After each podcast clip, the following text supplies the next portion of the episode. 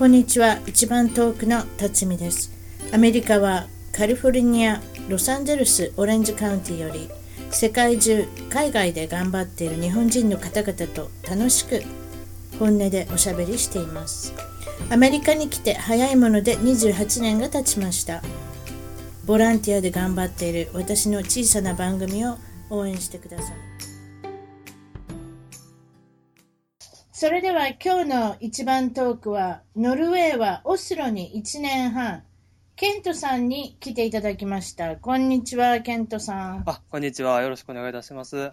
こんにちは。あの、あれですね、関西弁なんで、はいありがとうございます。ノルウェー。そうですね。これも、ノルウェーノルウェーは以前も出てきていただいてるんですけれども、とりあえず、お国自慢っていうか、どんな感じですか、ノルウェーは。そうですね。ノルウェーのお国自慢といえば、やっぱり、あの、自然、まあ、フィヨルド、まあ、よく、あの、有名な、フィヨルドがまず、それが自慢ですね。やはり、あの、リアはいス式海岸の親戚みたいなもんやね。そうですね。リアス式海岸の親戚みたいなもんとい、まあ、言えばそんな感じなんですけど、まあ、やっぱり、あの、日本でもすごく話題になった、あの、アナと雪の女王ですね。それの、まあ、あの、舞台になったっていうこともあって、まあ、すごく、まあ、環境も、まあ、自然もすごく良くてですね。まあ、結構、あの、そう、アクティビティ、自然のアクティビティが結構多い国なので、そうですね。あとはオーロラですとか、そういったものが結構見れるんですか？あ実際、はい、あの、オスロ、僕があのいるオスロの方でも、まあ結構冬になりますと、まあ見えたりはしますね。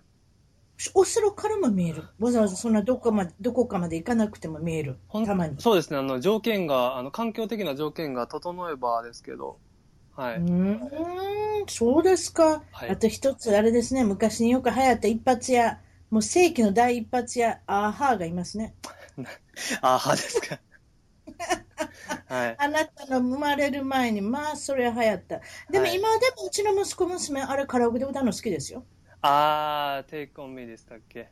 それです。ちはいゃちゃちゃちゃちゃちゃちゃ、もう言って、えそんな感じですけれども。そうですか。ね、ノルウェー、私も少しね、あのーいろいろ、あの、調べてみたの。調べてみたというか、少しこれツイッターでお友達になった人とか言っててるんですけれども、はい。男女平等が決定してると。でベビーカーを押してるお父さんたちがはい。公園にたくさんいらっしゃるってあのおっしゃってるんですが、そんな感じですか？あそうですね。あの、おっしゃる通りで、結構、あの、まあ、日本でも、まあ、イクメンと呼ばれる、まあ、男性の方結構増えてきたと思うんですけど、まあ、まず、イケイケメンっておっしゃってイクメンですね。いわゆる、あの、育児をす、育児をする男性のことで。私すいません。こっち28年いるもんでね、イケメンまではついてってたんですけど、あ、そうなんですね。わからなかったです、はい、そうですね。イクメンっていう。男性。はい。それで、イクメンっていう、その、まあ、男性が、あの、日本に比べてだいぶ多いっていうことが、まあ、まず一つあるんですけど、まあ、その、ノルウェーの、その、社会的に言うと、その40%女性の社会進出率が、まあ、その、結構上の、まあ、えーと役職ですとかで、まあ、結構、あの、まあ、上のた、あの、地位につけるような女性がすごく多くてですね。そうですね。なんかおっしゃってたね。はいなんか随分平等になってきて、まあ、それももちろんどこの国自体もその女性が平等に扱われるっていうのは歴史が浅いことではあるんですけれどもね。はい。で、まあこ、れで、うん、あの、ノルウェーの首相、首相も今、あの、女性の方なので、女性ですか。はい。そうですか。国のリーダーは女性増えてきましたね、今ね。そうですね、徐々に。それで、あの、何、お酒を飲むときは、家飲みが多いっておっしゃってますよ。そんな感じですか？あの、高い。とりあえずは外が高いっておっしゃる。そうですね、外がとにかく高いですね。やっぱり、あの、バーとか、あの、まあ、そういうとこ、パブで飲むっていうなると、やっぱり、まあ、すごく値段は跳ね上がりますよね。何分ぐらいですそうですね、ピンキリ、まあ、ピンキリって言ってもそんなに、あれですけど、ピンがそんなないですけど、まあ、大体千、千か三ビールいっ百、ぱい？ビール一杯を飲もうと思えば大体千二、三百円ぐらいかかるんじゃないですかね。1300円？プラス税金ですか？でも1300円で大丈夫あ、プラス税金ですね、はい。ぜ税金何ぼや言ってたかな？ちょっとおば税ちゃん忘れて税金は、えっと、まあ、衣服ですとか、まあ、そういった、まあ、消費、まあ、衣服も含めて、まあ、消消費財、まあ、とかは、えっと、まあ、基本的に25%っていう税率がかかってたと思うんですよね、まあ、僕の前住んでた時なんですけあ、そう、並大抵の皆さんね、やっぱりね。はうーん。で、あなた自身はお酒飲むんですか？僕はそこまでは飲まないですね。あの、父親方が沖縄人なんですけど、結構僕は、あの、お酒を飲むことはあんまり好まない方なので。今な、今何してんの？それ何？台所でなんか洗い物かなんかしてるんですか？何をされてるんですか？あ、ちょっとあの、今シェアパートなんですいません。ちょっと音がね、あの、他のえ、他の人が動いてる音が入ってしまうのでごめんなさい。人が動いて、あの、なるべく収録してるって言っていただけませんか？面白いな。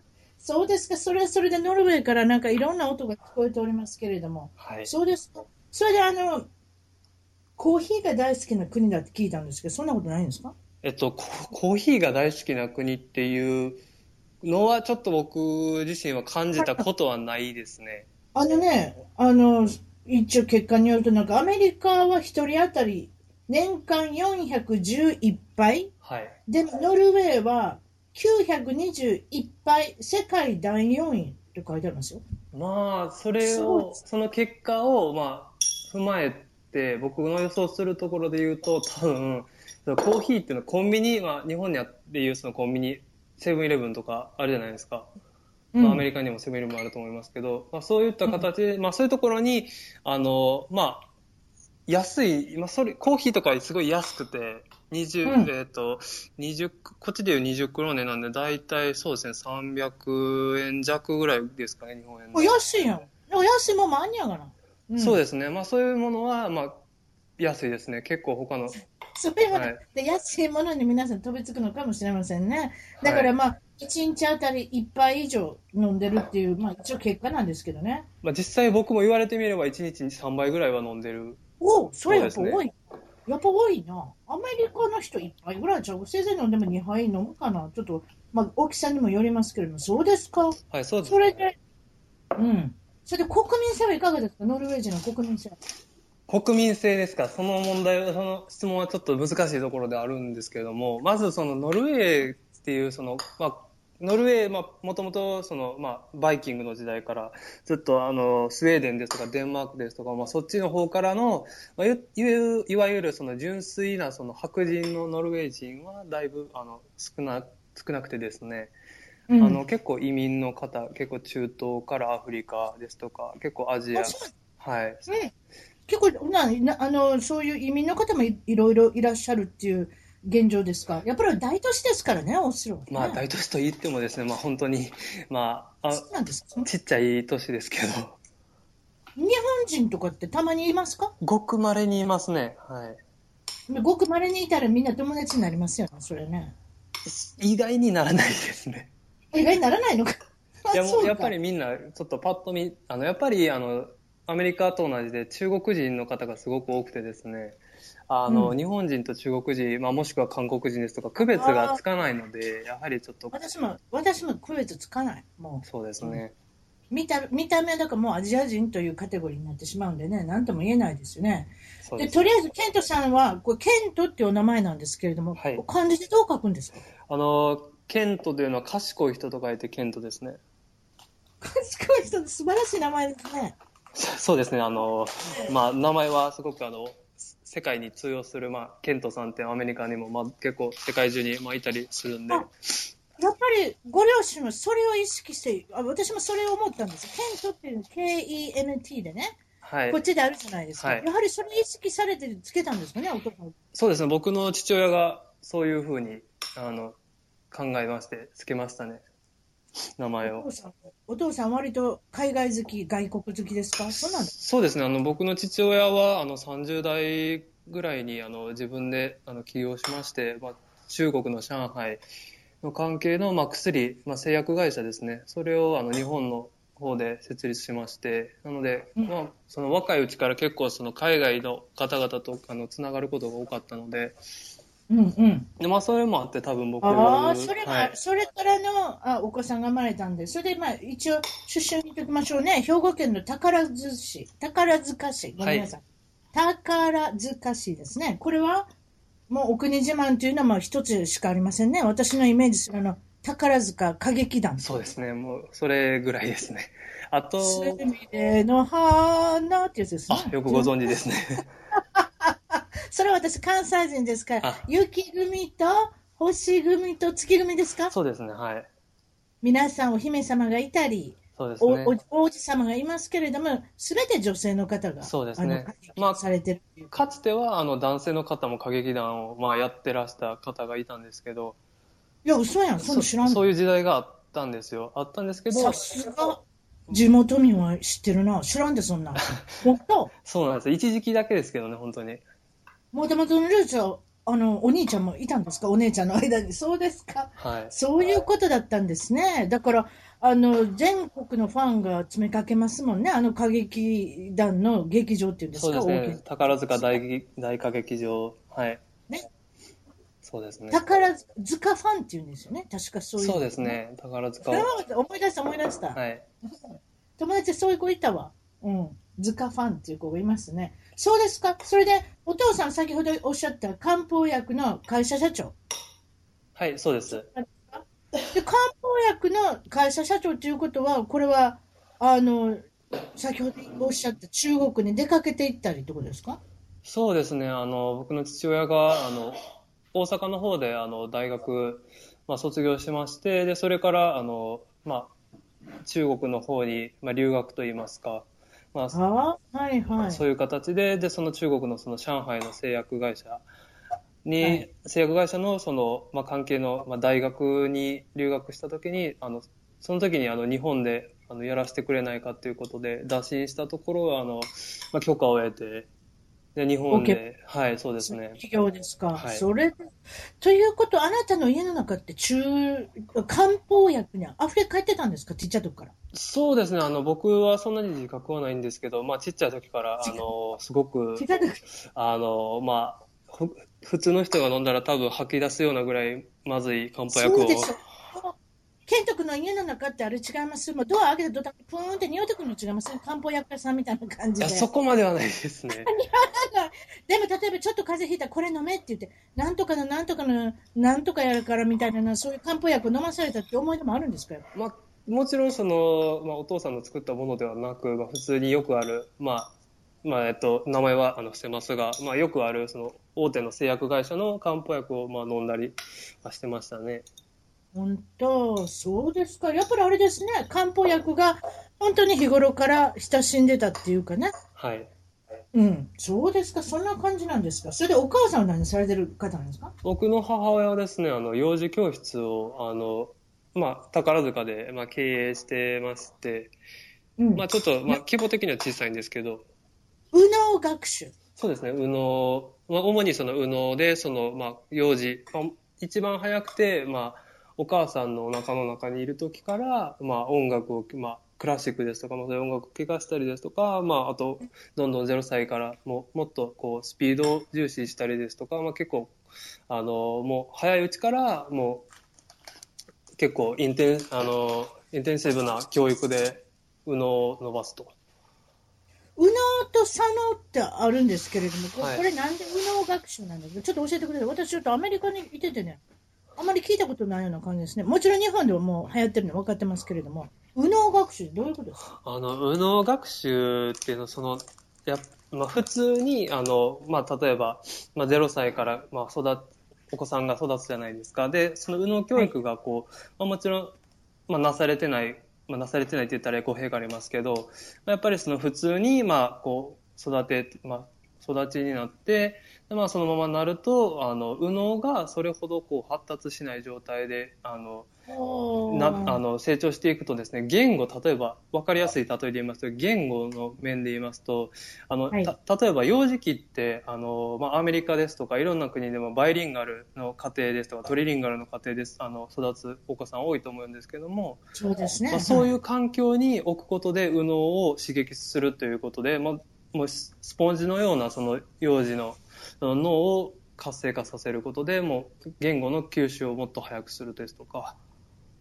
ということは、ケントさんはいくつぐらいからこのお母さんの教室に行かれたんですか？もう早くにですか？い？僕はその通ってたと言いましてもそんな時々行ったりっていうその感じだったのでうーん、でも早くから例えば英語の学習だとか、そういったこともされてたんですか？例えばもう、幼稚園行く前とか、そんな感じ？そうですね、幼稚園行く前に、あの、そうですね、あの、まあ、僕の母親の教室の、まあ、アメリカ人の先生に教えてもらってましたね。あ、そう。そしたら何も、小学校ぐらいだったら、もう会話少しできるぐらいなってたんですか？いえいえ、僕は、あの、実はですね、英語に最初すごくに苦手意識がありまして、そうだったんですか？はい。そうだったんですか？自分のところでやってるからって言って、そんなにあの得意とかっていうわけでもないんですね。そうですか？はいそして、あの、ケントさんとご兄弟は誰がおられるんですか？僕と姉が一人います。お姉ちゃん。はい。そうですか。いくつ離れてんの？6歳ですね。本当？あ結構離れてるやん、6歳。で、あなたがポツンと出てきて、あれ、あれでしょうね。またお母さん可愛いでしょうね。男の子ポツンって出てきたらね。で、小さい頃はおとなしかった。おっしゃってる。おとなしかったんですか？そうですね、僕は比較的あのおとなしい性格で、まあ、例えば、まあ、や、まあ、やんちゃですとか、まあ、そういう喧嘩とか全然するタイプでもなく、うんまあ、本当に、まあ、人、普通よりちょっとおとなしいっていうか、まあ、気がちょっと小さかったというか、うーん、はいが頑固でもあったって書いてありますよ。頑固ですかそうですね、あの、まあ、結構おとなしい方ではあるんですけど、もうそのうん自分が考えてこうだっていう考えを持ったら、なんかずっとそれを誰に言われても結構しつこいぐらいまでに。あ見知らない。なるほど。でヒーローものが大好きだったって、ヒーロー、どんなヒーローですか？まあ、そうですね、昔は、まあ、本当に僕のせい、まあ、今も、まあ、日本にあるんですけど、まあ、例えば、まあ、日本で言うと、まあ、ウルトラマンだったりとか、まあ、仮面ライダーだったりとか、まだあったんですか？私らの小さい時もそれありましたけど、まだあるんですね。はいあ。そうですか。ほんでもう、ウルトラマンとか仮面ライダーだったらもう何代目になってるんでしょうね、初代からだったら。何かちょっとわからないですが、20代ぐらいになってるんでしょうか、ちょっとわからないですけど。そうですか。それでまあ、あの、水泳、空手、なんかスポーツもやられて、水泳、そうですずっとやっね。僕が一番その歴が長いのは水泳と空手が長かったですね。結構水泳ってあの、私だとオリンピックのイメージがありますけど、こっちで水泳やってる方って、あのー水泳選手のマイケル・フェルプスっていう人いますよね？はい、マイケル・フェルプス、はい。あの人、1日2万5千カロリー食べるっておっしゃるのね。練習とか始まったら。そんないっぱい食べるんですか？やっぱりそれはもうトップレベルの選手になる人たちはそうしないといけないですよね、やっぱり。えでも、ケイト君も1万ぐらいいけへんの？いや、そんな食べないですよ。日本でそんなカロリーのある食べ物ってなかなかやっぱないですし。いや、でも量食べたらええんちゃう？例えば、カツ丼3 2人前とか。あ、それでもな、足らんか。あ、足らん。え、でも、そういう、だからお腹空いた時期ってありました？やっぱ水泳してる時って。えーそうですね、やっぱりスポーツ、まあ、ややってる時が一番もう本当に、まあまあ、始めた時はもちろん幼かったので、まあ、その筋肉量とかそういうことを考えずに普通に、まあ、多分普通の子供ぐらいの量は食べてましたね。あ、そう。そうか。マイケル・フェルプスでちょっとね、あの、エピソードなんですけど、私の友達がうちの近所のサンデーゴでピザ屋で会ったんですって。はあそしたら、一人で、一人で、一人でですよ。はい一人で、ピザを、ラージってあるでしょ？こっちのラージ、ぐらいかな ?30 センチ台ぐらいあ、ですか？大きいですよね。はい。るね、30センチぐらいの5枚ぐらい食べてた。5枚も食べてるんですか？うん。で、それ、それ見て、こいつは何やと思って、パッと見たら、マイケル・フェルプスやったから、おー、やっぱりと思って。なんか言ってましたけどね、ね、これはなんか嘘のような本当の話なんですけど、そうですか？で、水泳も何？小学校、中学校？ずっと？そうですね、し幼稚園、小学校、中学校ぐらいまでですね、はい。うんと、本当、そうですか。ディズニーの映画が好きだったって書いてあるの、そうですか。そうですね、ディズニーの映画、まあもちろん、まあアメリカの、まあ、アニメですね。アニメ結構なんか、まあい見てたりはしましたよね。どんな映画を何回も何回も見てた、見て見てました？覚えてます？えーっと、昔で言うと、うん。あスクービードゥとか、ああんなん見てたんか。そうですね。そういうのを結構繰り返し、あ、あと、ディズニーで言うと、あの、ティモンプンバとか、ティモとプンバ、あの、はいライオンキングの人。あ、ライオン、人じゃない そうですね。ミーアキャットと、あとイノシイノシシです。イボイノシシ。はいい。いですね。可愛いですね。まあ、あの、日本のジャングル大帝をと取ったとか取らないとかっていう、あの、噂というか、あります。そうですね。あの、手塚治虫さん、まあ、そうそうそうそう。はい、宝塚でどうやってもあれ、キャラクターとか全部照らし合わせても似てますよ。あそうですね、先ほど一緒に見ましたけど、宝塚手塚治虫さんも、あの、すごく有名なんで、あの、その、そのことも覚えていただければちょっと待って、宝塚、あ宝塚で、宝塚でなの？あの人、手そうですね、宝塚出身ですね、あの方。それは大きいじゃないですか。あの漫画で何十年前に、もうね、もちろん、はい。あの、亡くなられたでしょ？私ちょっと覚えてないですけど。もうだいぶ前に亡くなられだました、いぶ前に亡くなられてますよ。でも例えば、いろんなものができる前に、あの人もういろいろ、もう絵描いてたんですよ。こういうものができるって未来の。そうですね。もうあの人は本当に未来を予想した漫画をすごく描ける人で、そうでしょ？はい。うん。だから私もびっくりしますわ。だからもう、日本を代表するね、あの人、あの人、医学博士の称号も持ってるんですか？なんかそうなんですね。あの、お医。者さんなんかもはあるんですよね。まあ、素晴らしい、なんていうか、歴史に残る、あの、アニメーターっていうかね、漫画家っていう感じですよね。はいはいそうですか。そんな感じで、高校1年の時に、なんとあなたはアメリカに、行くんです。アメリカはロサンゼルスに。うん、ロサンゼルスであなたの意思で行くんですか？いや、あの、これは僕の意思ではなくですね、母親の勧めで行くことになりまして、ケントっていう名前をいただいたからには、今度は K-E-N-T のケントで、はい。あれですね、もう、デビューですね、海外の。そうです。僕は最初拒否はしてたんですけど、拒否してたの？やっぱりちょっと英語も苦手やし。そうですね。やっぱりそんなね、中学校も英語得意なわけではなかったですし、うんうんやっぱちょっともうまだ一人で出るのにはちょっと抵抗がありましたよね。高校1年で15歳か16歳ですもんね。ねだから、それでどれ何ヶ月ぐらい行ってきたんですか？そうですね。あの、行ったのは大体4、5ヶ月ぐらいだったんですけど、うん。まあ、そん、まあ、そんなにまあ長くな、長くもなく短くもなくって感じでしたかね。まあ、まあ、結局、だから語学学校 ESL に通うわけですよね。そうですね。はい。で寮生活だって、それで、何ですか？それ、どんな感じでした？学校？なんか驚いたことあります？なんか嫌だったこと、驚いたこと、良かったこと、なんかありますか？あ嫌だったことというか、僕がそのアメリカ、あ、これがアメリカかっていうのを初めて経験したのは、その、まあ、お昼ご飯の時間に、そのまあ、いつも出してくれるんですけど、まあ、その、学校で？はい、そうですね。あの、セルフで、セルフで、その、ハンバーガーをずっと、あの、毎日のように出してて、それしかない。ハンバーガーだけでしたね。それひどいな。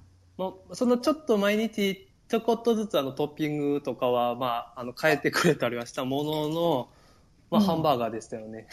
え、な、それ大学のカフェテリアとか、な、なん、どういうところにそうですね、大学のその、まあ僕がその通ってたその、まあ学校の付属、まあ、が、その、もう親元っていうのがその大学なんですけど、まあ美術大学。で、うんうんまあそこの、まあカフェテリアで、そうですね、食事をカ。フェテリア、それしかないの？私、あれやの、そういう短期留学みたいなのしたことあるけど、もうちょっとマシしちゃったで。いや、結構、規模たま、たまダメやったんちゃうかな。え何ですか？たまたまダメやったんちゃうかな、そのカフェテリアがい。や、規模は大きくて、まあ、見た目はその綺麗だったんですけど、まあ、出る食事がちょっとね、やっぱり、ああ、アメリカなんだ、これがっていう感じの。あ、自分で選ばれへんなんか。もうこっから選んでくださいって、そんな感じですか？そうですね、まあ、よよくあるそのビュッフェスタイルというか、ああ、そう、ビュッフェスタイルでハンバーガーが毎日で、あなたもそればっかり食べなあかんかったんですか？そうですね、本当にあもう飽きましたね、あれには。まあでも、とりあえずでも夜とかは、ちょっとあれですか？自分で外食ができたりとまあ、か、そうでですね、夜は、まあ、その、まあ、もちろんひ昼に、まあ、大体授業が終わって、はい。で、その後はいみんなでアクティビティに行ったりするんですけど、まあ、その時に、まあ、ちょっと寄って何か買ったりとか、うん。まあ、そういうことをしして、まあ、それをちょっとまあ夜に、まあ、あのおやつ代わりに食べたりですとか、うん。やっぱりちょっとボリュームがありすぎて大変でしたか？そうですね、あのボリュームもしっかりなんですけど、まあ、その着色料とか、本当になんか、これ食べて病気になるんじゃないかなとか、そういう、ああ、着色料は例えばケーキとかでも青のケーキがありますからね、こっちはね。そうですね。うん クリームが青になってるから。まあ、だから、そういうふうな、だから、子供の誕生日パーティーなんか行ったら大変な色ですよ、こっち。そうですね、あのチーズケーキファクトリーとかもすごい、あれですもんね。うん、なんかまあそう飾り出したらすごいそういうしょあなんていうのか食紅っていうのかなあの色のついたねそういったはい。クリームできますもんね、あと何？カプチーノがえらいでかかったのびっくりしたんですか？そうですね、あの僕がそのチーズケーキファクトリーに初めて行った時、まあ、これはまた別の、まあ、その、留学してた時ではなく別で、その、ロサンゼルスにまた旅行行った時のことなんですけど、はい。あの、まあ、僕のあの、知り合いの方の、そのお子さんの誕生日でして、でまあ、その時に、まあ、チーズケーキファクトリーに行こうということを言ったんですけど、まあ、その、その話、はい、その話よう出ますね。チーズケーキファクトリーって言ったら、比較的高いレストランです。あれはいもう高級レストランに入ってますね、こっちではね。やっぱりだからその中で、はい。あそこは大きなんでも、特に。そうですね。僕がその時にその頼んだカプチーノが僕の、その当時の僕の顔のサイズぐらいの、サイズか、じゃないですか？まあ、あなた顔がちっちゃいのかもしれませんけどね。でも、何でも大きいですね。あそこケーキ一切れ頼んでも、え、これ何人分で食べれるの？みたいなね。はい。すごい大きなチーズケーキが出てきますけれども、でも何でも言いますけれど、みんなの憧れなんですよ、あそこは一応。あ、そうなんですか。うん。よくデートでも行きますしね。うん、あそこにデート連れてってもらったら、あこの人お金あんのかなって、そういう感じのイメージの、あの、いいレストランとされてるとこですね。あそうだったんですね。で、そうだったんですよ、ケント君。あの、この頃は、だからそれで前日本にから、日本に帰ってきて、なんか獣医さんになりなりたかったんですか？そんな感じ？そうですね。僕、その、まあ、中学校、まあ、あーから高校に上がるくらいの、まあ、獣医になりたいなって思ってたんですよ、ずっと。それはなんで？やっぱなあの家の中にペットがいたとかそうなんですまあ、か、僕、そうですね、実家が結構犬ずっと飼ってたりとか、リス飼ったりとか、コウモリとか、まあ、ちょっと待って、面白い。犬飼うっていうのは分かるから、リス飼うとかコウモリって教えてください。どこからそんなもん、あれなんですか？リスは、あの、僕の姉が、まあ、普通にペットショップで買って、売ってるんですか？あ、売ってます、はい。で、そのコウモリは、その、まあ、言ったら夜に飛んでるやつを、それも姉がつ捕まえて、2週、2週間ぐらい飼ってたかなと思うんですけど、コウモリ飛んでんのは分かるで、おばちゃん。はいあれつ、あんなどうやって捕まえるの？すごいな。あの、そのお姉ちゃんも。勇気あるな。私なんか怖かったわ、あれ、ひょろひょろひょろひょろ飛んでんの。まあ、そうですね、結構危ない、まあ、結構、危ないやん、自転車で飛んでてもなんかぶつかりそうじゃない？あれ、パパパパパパってこう、動きがおかしすぎて。まあそうですね、病原菌も持ってるんで、やっぱ危ないのは危ないですよね。でもよくお姉さん、でもそのお姉さんが実は、注意なんですね。11歳になられたんですね。はい。さすがコウモリ捕まえる姉ちゃんはそこまでやっぱり極めますな。そうですね。そうですか。で、まあ、獣医になりたいと、その時に思ってたんですけれども、実は、それで、高校は、で、あの、リス、リスがどうしたんですか？リス系に入ったんですよね。ごめんなさい、リスってまた動物のリあ、スのこと。ごめんなさい、理数系に、リスそのまあ、科学とか生物とか、まあ、数学中心はいはい。のクラスに入るんですけど、高校で？はい。まあ、僕は、実際のところ、そういう分野が苦手で、なんでそっちの方に入ったの苦手やの？にいや、その、ただ、なりたいなっていう、その夢だ、夢が大きかったのはあったんですけど、、獣医さんの、はいそのは僕の実際のその、まあ、実力というか、能力が追いついてなくて、い。でリス系って難しいですもんね。やっぱ難しいですね。うん、やっぱできるものが集まったらこんなに難しいのかって感じですよね。そうですね。うん、それで、でも、あの、見事大学を、あの、受かられて、はい。あの、どこ入学されたんでしたっけ？あの、まあ、西宮の、まあ、関西学院大学というところに、い素晴らしいじゃないですか。や、僕、その入試の時に、あの、まあ、まず高校の先生、担任の先生に、お前は、あの、今の理数のレベルやったら、ほんまに大学、あの、いい語弊がありますけど、ちょっとレベルの低い大学にしか行けないよって言われて、で、僕はそれで、まあ、僕自身も自覚はしてたんですけどね、まあ、理数で入るのは無理だと。あということで、じゃあ何をしようかと考えたときに、英語を思いついたんですよね。お、これ英語極めたらこれどうにかなるんやと。そうですね。英語と僕国語が得意だったんで、じはい。ゃあそっちの文系の方で勝負しようと思って。確かに。文系で言ったらいいかもやるね。で、それでまあ一応、まあ小論文の練習、まあ勉強したりですとか、はいはいはい、はい。で、実際その入試は英語と小、英語小論文、まあ英語の問題と小論文と日本語の小論文みたいな感じで受それ結局ど、何の専攻になったんですか？僕はあの国際政策っていうところに、はい、学科ですけど、そうですか？でいわゆる漢学にあの入学されて、はい。それでもその国際政策学科っていうのが、いまいち自分と思ってたのと違うんですか？そうですね、僕が思ってたのはもっと世界幅広く、まあ、特にヨーロッパの方に目を向けてやりたかったんですけど、まあ、その僕のやりやってるやりたかったことに反して、まあ、結構その僕がその入ったところがですねアジアにその結構特化したところでして、うんうんでそのまあアジアに特化して、まあ、もちろんそのアジアっていうのもその市場的にはすごくあの規模も大きいですし大事なとこなんですけど、はいまあ、やっぱりその、まあ、僕としてはどうしてもヨーロッパがやりたかったので、ね。まあ、そういう意味で。でちょっと結構僕の中でフラストレーションがあったんですよ。うんうんうんうん。でそこであの、まあ、休学をしようと、うん。まあ、このまま卒業しても僕そのどこにあの就職するとか、うん大学院行くにしてもアジア専攻で行きたくないですし。とにかく自分の情熱が冷めてしまったらなかなか難しいですよね。そういうのね。はい。うん。それとりあえずまあその充電期間を設けて、それ一人旅に出かけるんですか？まあ、一人旅、まあ、まずそのニュージーランドも、まあ、留学っていう形ですけどニュージーランドに行ったりですとか、ま、まずどこに行くんですか？えっと、まず、まあ、その休学するちょっと前の時は、まあ、ニュージーランドに行きましてはい。でニュージーランドに行った後に、まあ、休学をしてアメリカ、まあ、ニューヨークの方に、まあ、行ったりですとか、まあ、そのニューヨークまで、まあ、その家族がちょっとついてきてでそこからまあ僕が一人でカナダに行ったりとか。うーん。ちょっと、お父さん、ニュージーランドの話しましょうか？なんかはいニュージーランドの、これも、どういうとこ、ESL に行ったんですね。まあそうですね、いわゆるそういう語 ESL、学学校、英語学校に行かれて、そしたらまあいろんな国の方々が、あの、そこで知り合えることになると思うので、ヨーロッパだとか、はい。中近東だとか、こっちでもたくさんいらっしゃいますけど、その中でい仲良くなったお友達が中近東の方の、あれですか？そうですね。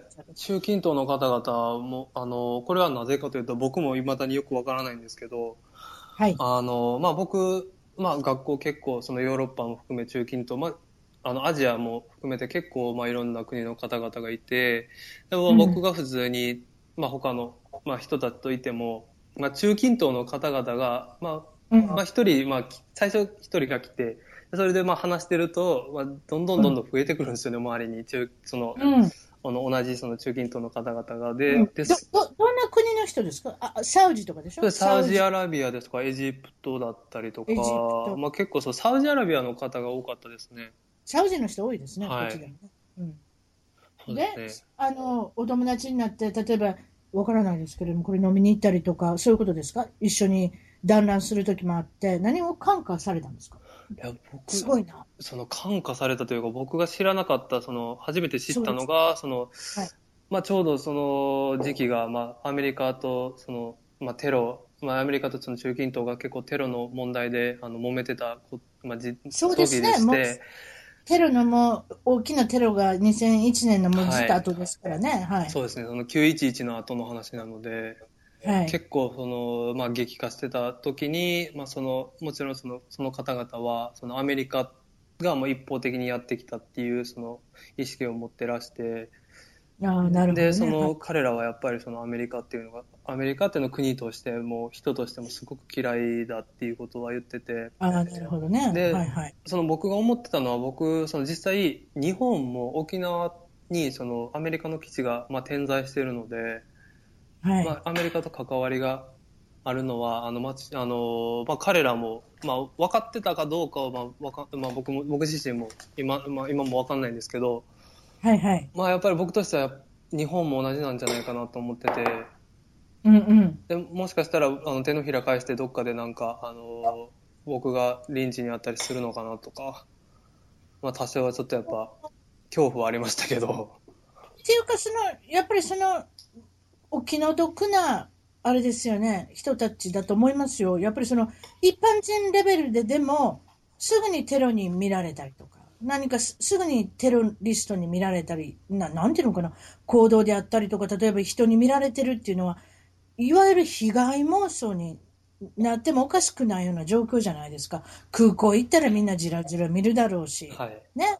だからそういったこと大変な精神力なんじゃないですか？どこ行かれても。そうです気の毒だとね。思いますよ、あの人たちは。まあ、本当です。本当に。本当にまあそのアメリカもしっかり、まあ、ヨーロッパももう最近になってドイツでしたりフランスでしたり、まあ、いろんなところでテロがあって、はい。でまあそのいその、ちょうどもう、な一時期ちょっと落ち着いたかなっていうことがあったんですけど、今もう、今になってまたさらに、もうその中近東の方々がですね、もう敵視されるようになって、どんどん。そういうことですよ。一般人レベルでももう大変な、もうみんな緊張具合ですよ。そうですね。な何かしたらなんか捕まえられるのじゃないかとか、人に見られてるんじゃないかとか、だから、うん、それぐらいもう、んまあ、精神が、あなんていうのかな、もう疲れてらっしゃるってことですよ、どこ行っても。でも、どこも行かなく、行かないわけにいかないですね。お仕事があったりとか、それこそ留学生であったりとか、学校に行ったりとか。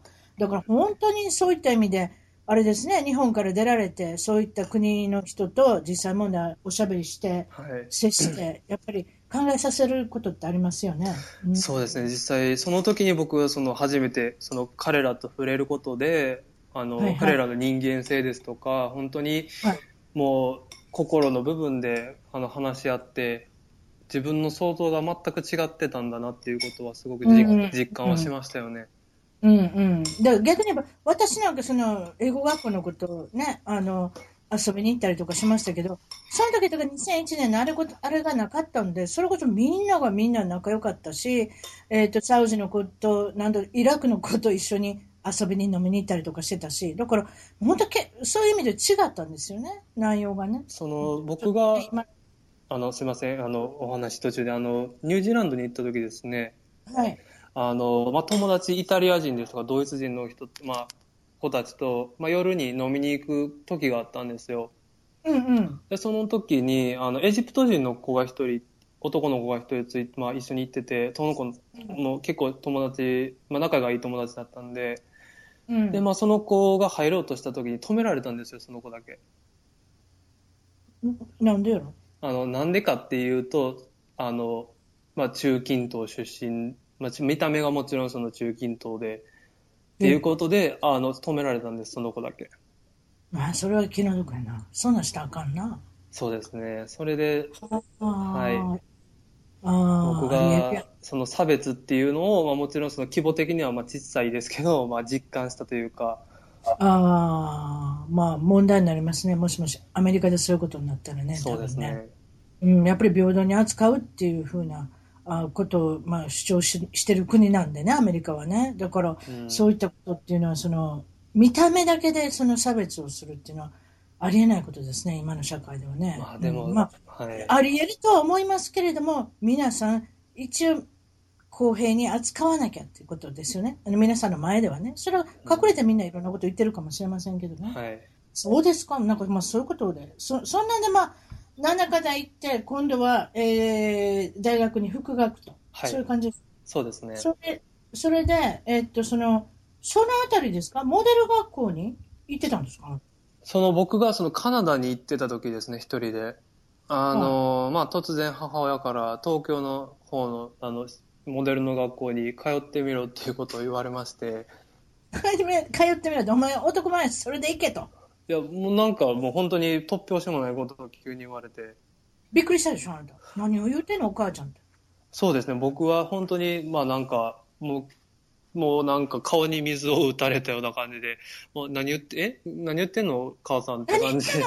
全く理解が、はい。だってカメラに、あれでしょ、カメラにポーズしてニコッと笑ってみたり、それでツンとした顔して、なんかちょっとね、じあのーポーズして、それこそそういうことでしょ？写真撮るってことで、誰かに撮られる、見られるっていうのは、お仕事っていうか、ちょっとやってみないって言われたんですか？そうですか？そうですね。まあまあ言ったら、その時僕自身がすごいこう、あの、自信をなくしてます、なくしてたんですよね、自分自身に。ああ、お母ちゃん、そういうふうな、さすが、うの学習のお母ちゃんですね。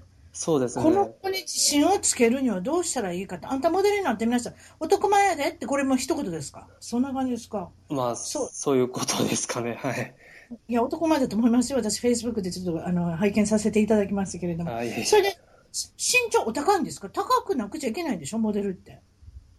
いや、やっぱり、その、もちろん、その、モデルとしてやっていく、その国の基準とかはもちろんありますけど、国の基準？まあ、もちろん日本だったら僕ぐらいの身長の子たちでも全然もうモデルとしては活躍はできるんですけど、やっぱりその世界に出たいってあなる全世と、界と違うんですか？それ日本はちょっと低めで大丈夫でしょ？そうですね、日本はまあ男性、女性もどちらともそんなにまあこう、もちろんその目指すモデルのそのまあタイプというか、まあそういうのでも結構変わったりするんですけど、何センチぐらいだと大丈夫ですか？えっと、で、男性、女性どちらでしょうか？男性、男性ですと、170から100、まあ85ぐらいじゃないですかね。それぐらいの間であれば大丈夫。そうですね。女性は？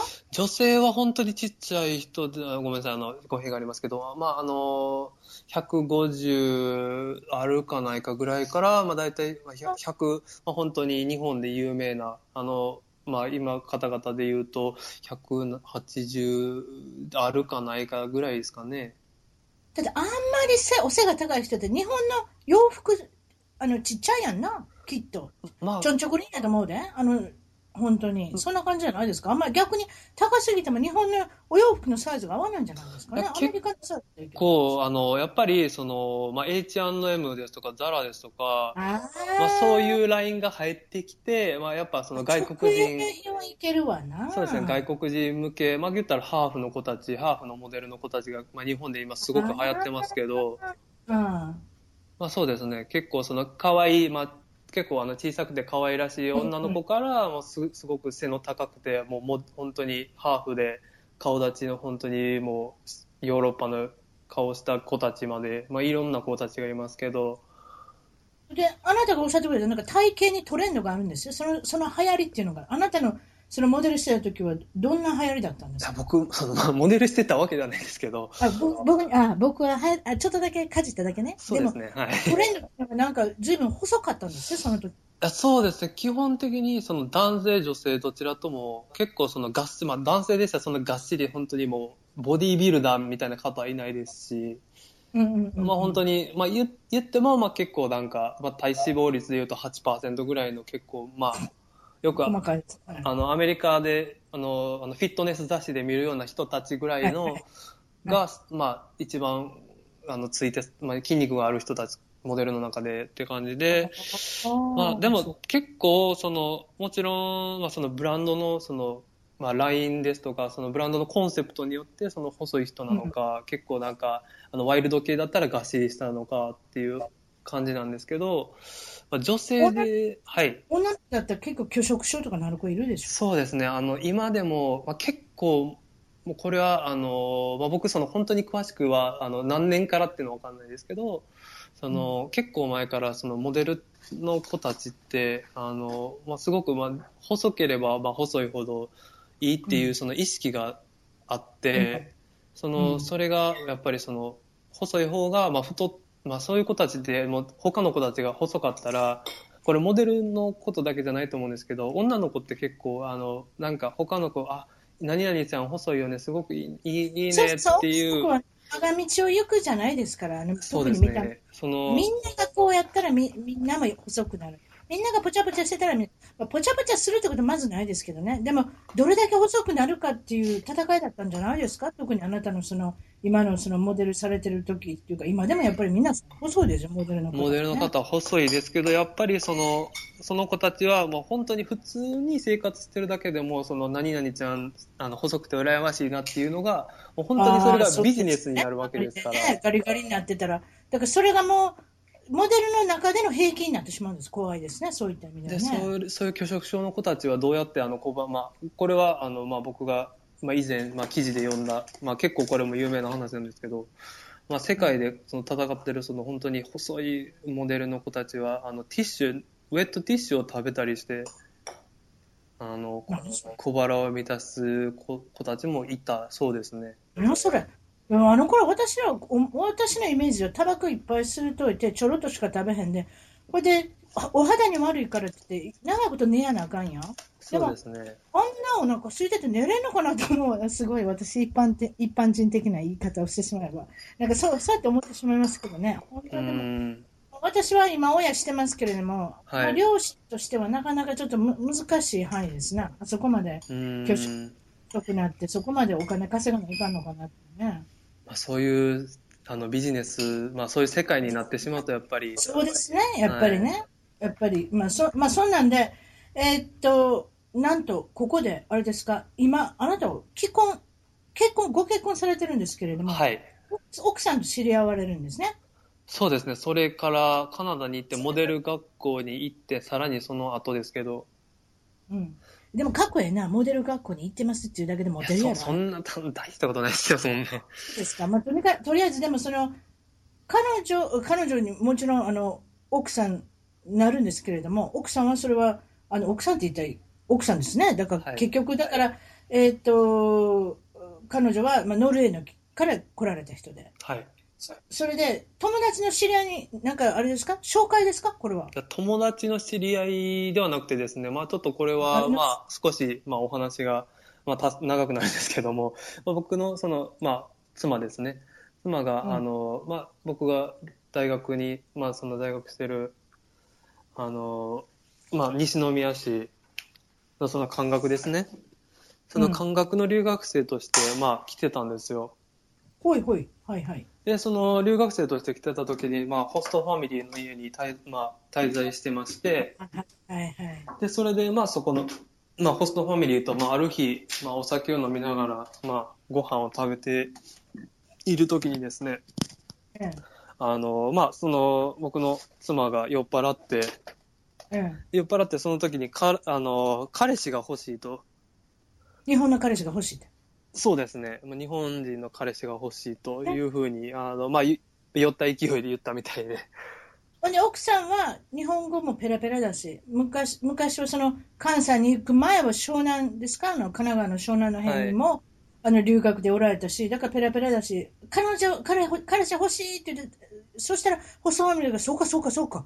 そしたらちょっと聞いといたるわなって言って、今度、ケントさんも実は、外国人の彼女が欲しいとか、そういう感じですか？そういうふうに思ってたとか、そんなんではないですかまあその外国人の彼女が欲しいっていう、いう、まあ、その、いうか、あの、僕、その、それまでに日本人の方々と、まあ、す、まあ、かもちろんその、まあ、かまあ、す少ないですけど、まあ、数名の方とお付き合いして、硬いこと言うな、そうやろ？はいはい。で、まあまあ、そうで、うん。でそれでまあ僕がその思ったのは、すごくこう、まあ、もちろんその日本人女性がみんなそうではないのは、ももちろん、あその、それは分かった前提で言ってますけど、はいはいそ。のたまたまその僕の付き合ってた子たちがすごくこう、表裏が激しい子たちで、おお。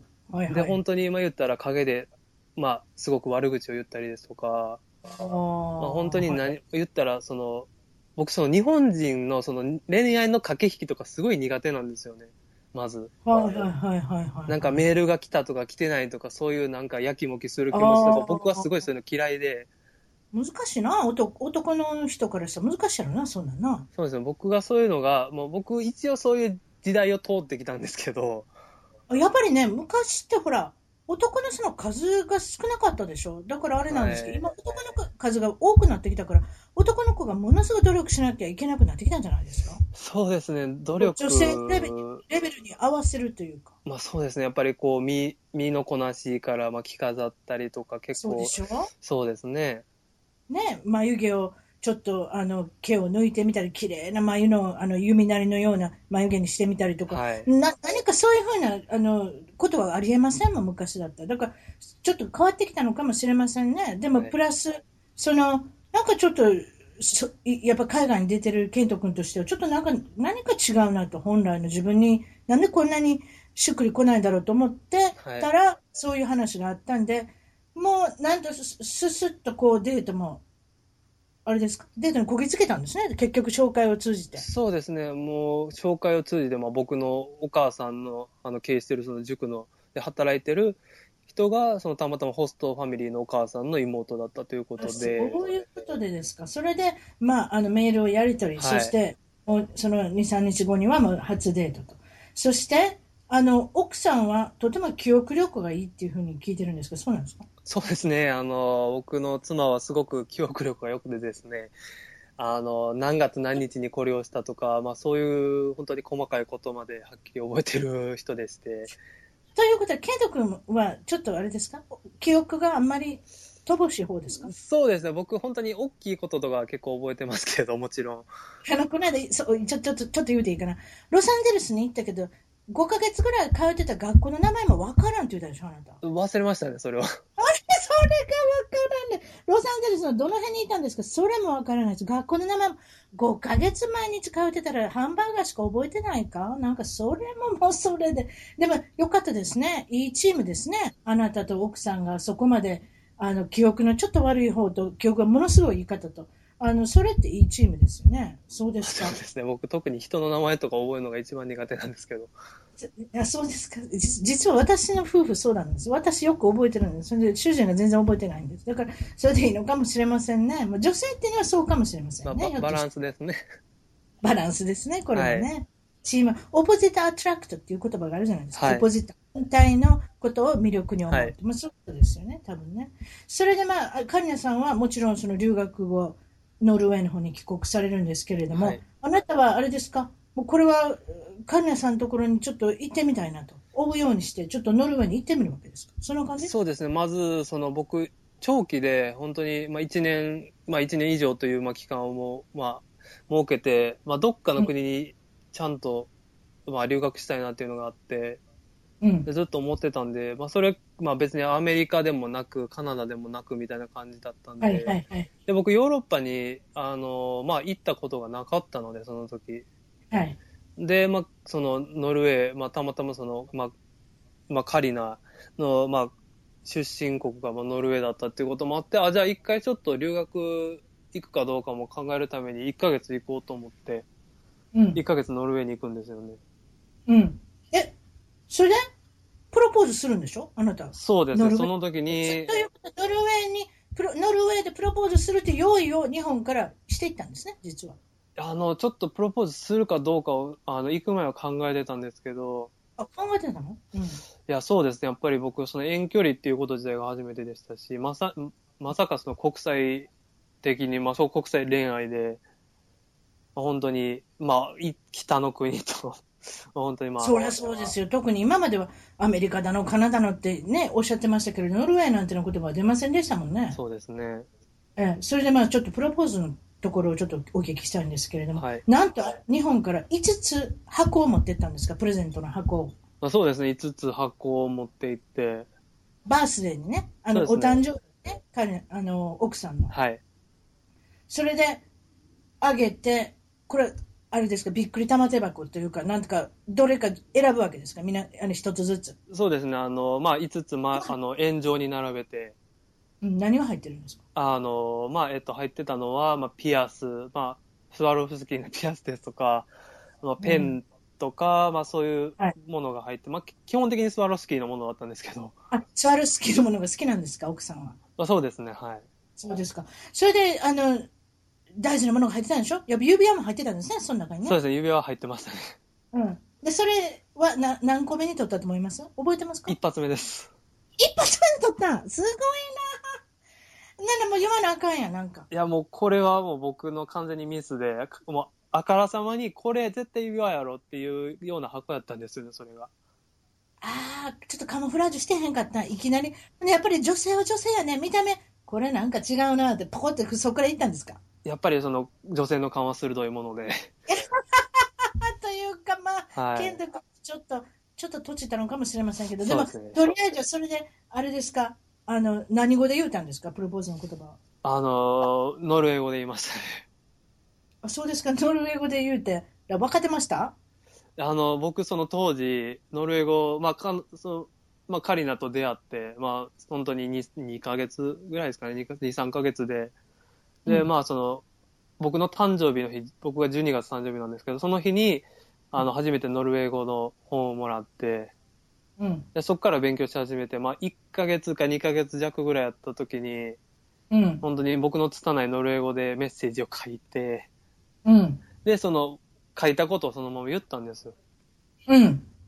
で、そしたら、あの、うん、まあ、もちろんノルウェー語で言うと思ってなかったのもあるんですけど、まあ、え、え、なんて？みたいな感じで、で、それで、まあ、メッセージちゃんと見せて、で、まあ、分かってくれたっていう感じで。そうです。そうですか。それがいくつの時です？お互いまだお若いんですよね。おいくつの時です？か ?21、21ですね。はい。二人ともそんな感じですよね、年がね。えっと、か、えー、カリナはまだ二十歳で、僕が、あ、そうです。ちょうど21になった時ですね、カリナは。はい、はいはいはい。少し年が下っていうことで。はい。それで、あの、ちょっとブチギレっていつも皆さんに聞いてるんですけれども、はい。海外のこうブチギレ、まあ、ブチギレが2つお話あるって言ったんで、1つ目から紹介してもらえますニュージーランドであ寮生活をしてた時そうですねブラジルの出身のルームメイト、このお話してください。あ、そうですね。その話は、はい。これちょっとあの、まあ、結構、まあ、この放送皆さん、あの、いろんな方が聞かれるので、大丈夫よ。私、はいスポンサーですの何言ってくれても。ありがとうございます。えっはいこれは、あの、僕は、まあ、ニュージーランドで寮生活をしてた時に、あの、はいまあもちろんいろんな国の方々がおられるので、まあ、ブラジル、僕のそのルームメイトがブラジル人と、まあ、中近東の方とか、まあ、はいはい。4人ぐらいで一緒に生活してて、はいはいやもちろんそのみんな生活リズムが違うわけなんですけど、まあ、一応生活の仕方とか。で、それで僕が一番き、そこで、そ、そこで人に対して切れたのが本当に初めてぐらいのレベルで起こったのが、まあ、その一人のそのブラジル出身の子が、あの、まあ、トイレに結構よく行く子で、うん。まあ、その子が、まあ、シャワーを浴びると言っても、僕がその次じゃあシャワー浴びるわって言って、待ってたんですけど、男の子男の子です。うん男の子、その子が出てきた後に、あ、やっとシャワー浴びれるわと思って、シャワールームに入ったら、なんか臭いなと思って、何それ？なんかすごく異臭がす,、るなと思って、なんはい。何かなと思って、下を、床を見ると、あの、まあ、大便のついた、本当にびちょびちょの、うん、あの、タオルがですね、置かれてまして。何をしてんの、その子。そこで、あれやろか。いやー、用を足した後にタオルで、吹いたんな。吹いたのかわかんないですけど。ああ、それあなた処置したんですか？いや、処置してないですね。そこで切れましたね、僕は。切れたでしょ。もうそれは切れましたね。うわ、それがまず一つ目の、あの、お話。それで、2つ目、切れた話は、切れてはいないかもしれませんね、ちょっと、はい、カナダで一人旅をしたときに、バーに座っていて、一人で飲んでるときに何が起こったんですか？あこれはあの一人で飲んでるときにですね、まあその、うん、まあ、これ、モントリオールにいるときで、はい。まあ、バーで一人で飲んでると、その女性が、まあ、そのカナダ人女性がこう僕の後ろの方から入ってきて、まあ、隣に座るんですけど、まあ、僕はもちろんその人の知らないんで、まあ、無視してたんですよね。まあ、その人も最初話しかけてこなかったんで。で、まあ、その人が、まあ、その、ちょっとチラチラ見ながら、僕に話しかけてきたんですよね。おはいはい。まあ、どこから来たのって、まあ、よくあるような感じの、まあ、質問で。げ現地の女性がね、はい。そうですね。まあ、僕、まあ、日本です。まあ、そういう会話結構、まあ、普通に、まあ、してて。はいはで、はいはいそっから、なんかちょっと調子がおかしくなって、はいはいはい。なんか結構、その子の距離がだんだん近くなってきたんですよね。いいいじゃないですか。美しい子なんでしょ？あの、僕、その顔まではっきり、僕、その忘覚えてない忘れいんだけど。あんまり嫌いやったらそんなな、おしゃべりもせえへんけどな。でも、多分、多分きあれですよね。そんなに、あれなんでしょうね。それで、どうなったんですか？おしゃべりしてて。まあおしゃべりしてて、その、その子が急に、その、うんまあ、喋ってる途中に僕の右手をガッて掴んだんですよね。何やそれ？掴んでね、え？って思って何すんの？と思ったら自分の、うん。まあ、胸に押し当てて、うん。で、うん。僕にその無理やり、その、まあ、言ったら、まあ、揉ませたというか、そんなバカな。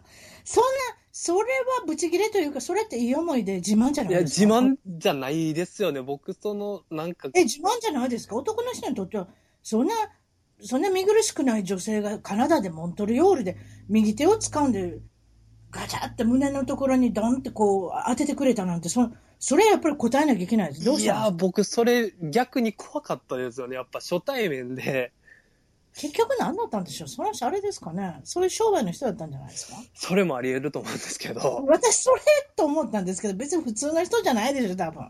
身なりは普通だったんですけど、まあ、僕、ね、それわかります。それは。僕も多分そっちの方かなと思ってたの多分そうじゃないですか？思ってたんでこの胸今、触ってるけど、もっと行きたかったらいくらってやつじゃないですか？多分。まあそうですね。僕も多分その時に瞬時に多分察知して、これはやばいやつだと思って、うんまあ日本人お金持ってるとかな、なんかそういう、なんか噂が流れたんかもしれへん。それちょっとわかりませんけれども。まあそうですね。それで僕はもう本当に大声でもうほほっといてくれと、まあうん。言って、leave me alone って言ったんですよ。そうですね。まあ言いまししたね。大声たで。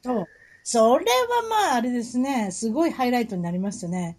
そうですか？はい。はい。今日はどうもありがとうございました。元気なお声が聞けて、本当ありがとうございま。す。はい、それじゃあ失礼します。失礼します。一番トークの Twitter でフォローしてどんどん絡んできてくださいね。それと Facebook でいいねの支援をお願いします。新しいエピソードの情報はサウンドクラウド、iTunes、Google Play Music のアプリから購読、フォローするといち早く視聴できます。いつも私の小さな番組を聞いていただいてありがとうございます。